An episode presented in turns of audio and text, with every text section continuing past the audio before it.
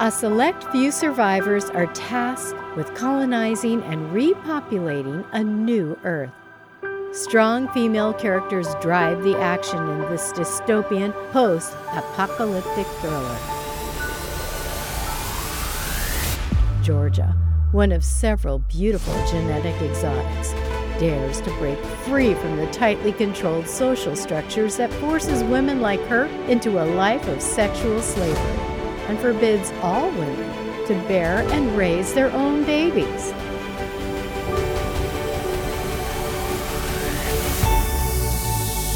Enter the hatchery.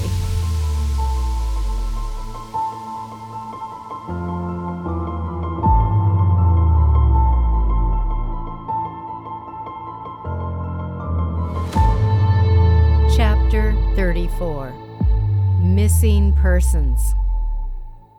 Iris was pacing the hallway, pausing only to peer out of the window to see if Georgia was on her way back down the path to the exotics dorm. Anya told her that Georgia had rushed out of the dorm with Roxy the previous afternoon, but she had not returned or left word to anyone about her plans for the night. Something's not right, she said. She would never spend the night somewhere else without telling us, without telling me. Anya tried to reassure her. Maybe she spent the night at Franklin's. You know she does that from time to time. No, that's not it. She would have brought Roxy home to Sheila to babysit. Franklin doesn't let her bring Roxy over. He won't have anything to do with her. Anya nodded. Hmm, that's right. Her clear blue eyes bore a look of concern as she tried to make sense of it. Suddenly, Anya's porcelain complexion flushed with excitement of a remembered detail. You know, Georgia said she was taking Roxy to a birthday party, but she didn't have a present. They were in such a rush, I thought maybe they forgot the gift.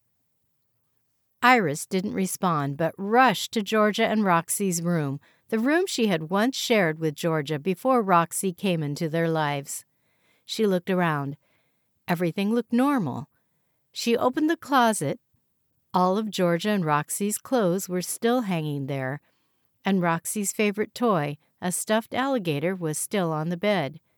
She grimaced at the sight of the fashion doll that she had given Roxy for her third birthday laying on the floor, dismembered. One of the doll's legs was resting in the alligator's mouth. The alligator was a gift from Sheila, her mortal enemy and current roommate. Iris pushed aside the brief surge of anger and jealousy. Her worry was too strong. Where were Georgia and Roxy? What happened to them? She came out of the room and found Anya waiting outside the door. Was there a present? No, nothing. I don't understand. Where could they be?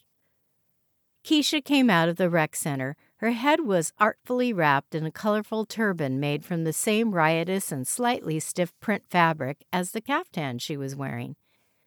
Any news from Georgia? she asked. Iris shook her head. No news. I'm getting really worried. Keisha put her arm around Iris's shoulder. It's going to be all right. I'm sure she's fine. Georgia can take care of herself. Iris pushed Keisha away. I'm telling you, something's not right.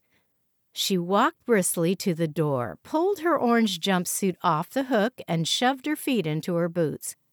I'm going out to look for them. If you hear from her, I want you to call me right away, okay?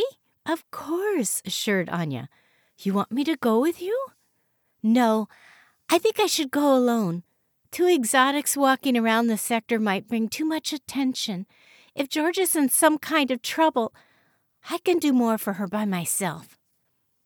Iris headed down the icy path, looking straight ahead. Franklin's condo wasn't far. She'd start there. Franklin! She pounded on the door of his condo. Open the door! It's Iris! She could hear some rummaging and muffled voices behind the door. She waited impatiently, knocking several more times. Open up, Franklin. I need to talk to you.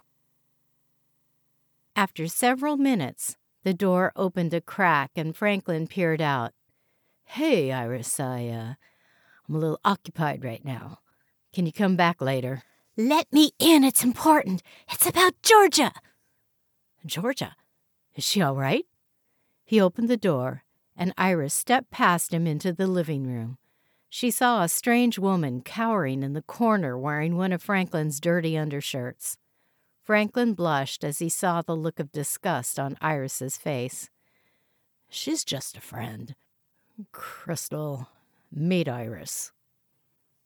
Iris ignored the introduction and turned her furious black eyes toward Franklin. Georgia and Roxy are missing. I thought you might want to know. Missing what? They left yesterday afternoon and they never came home. Anya thought maybe she was here. She turned her head to sneer at the woman. But obviously, Georgia didn't spend the night here. Franklin threw a pair of jeans at Crystal. Put these on and go home. I've got a family emergency to tend to. Oh, yeah. You're a real family man. I could see that. Iris started toward the door. Hold on! Franklin held her by the arm. I'm coming with you. She could be in trouble. Iris glared at him. I don't need your help. You'll just get in the way. She walked out of the condo, slamming the door behind her. Iris's next stop was the reproduction center. She was hoping to find Tiffany on duty. She knew the lonely reproduction technician thought of herself as George's confidant. She was too naive to realize the friendship between her and Georgia was a big farce. Georgia just used her for information, and she was so quick to share everything she knew in exchange for a little friendly attention.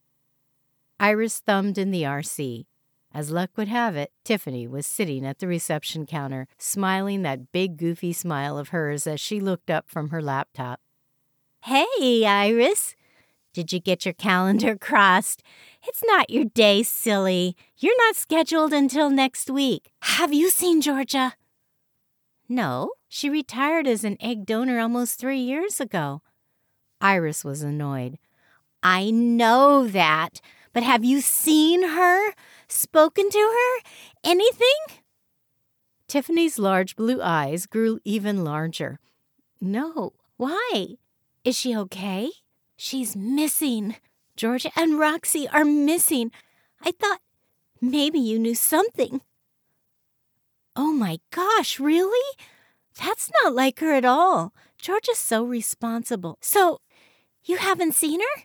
No. Iris turned around and walked right out the door before Tiffany could delay her with questions. Iris searched the entire sector, even venturing into the oasis, her least favorite destination.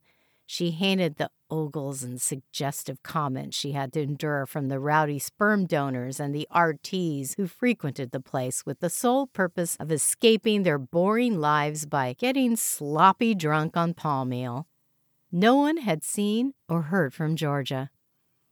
It was after midnight, and she had run out of places to look, so she made her way back to the exotics dorm. The worry was overwhelming. As soon as she entered the foyer and pulled off her boots, the tears came flowing. Sheila was standing at the end of the hall watching her. What are you looking at? Sheila grinned at Iris, who was trying so hard to regain her hard exterior. So, you have a heart after all. Shut the fuck up. I'm worried about her, okay? What kind of friend are you? Aren't you worried? Sheila opened the door to their shared room and ushered her in, closing the door behind them. I've got something to tell you. I wasn't sure I could trust you with this information, but I think I misjudged you. Iris sat on her bed with her arms crossed defensively across her chest. What information? I know where Georgia and Roxy are, but you have to swear to me you won't tell a soul. Iris started to shake. Just tell me. I can't stand this worry. They've crossed over. They're in Sector A. Sector A? What are you, crazy? Why would she do that? The authorities were coming for her. Franklin told him about Roxy. Iris's eyes glazed over with anger. It's not like that, Iris. They tortured it out of him. It would have been just a matter of time before they came to take Roxy away. Oh, no. Sheila nodded. Georgia didn't have any choice. She had to take Roxy and escape. She couldn't tell anyone, it was too dangerous. Iris stared at Sheila, and the old feelings of jealousy and resentment started to return. So, if she couldn't tell anyone, how do you know about it? Cool your jets. She didn't tell me anything. Arthur told me. Arthur? How? It's a long story. Suffice it to say that Arthur never really left the sector, and he and I cooked up a plan, God rest his soul. He's dead? It was a glorious death, poor man. The border guard shot him while he was helping Georgia and Roxy get over the fence.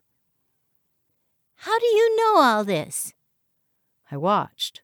From a safe distance, of course.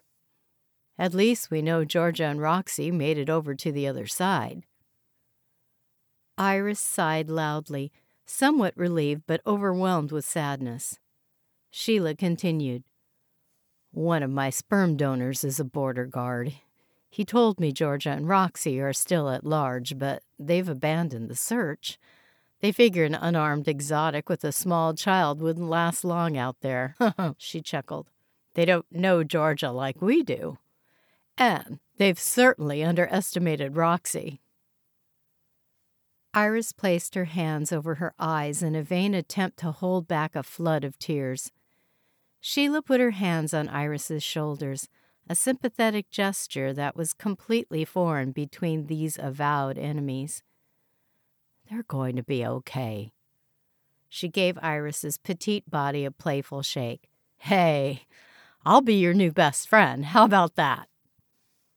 Iris threw her arms around Sheila as she sobbed a river of tears and snot down her back. Fuck you, bitch! I love you too, Iris.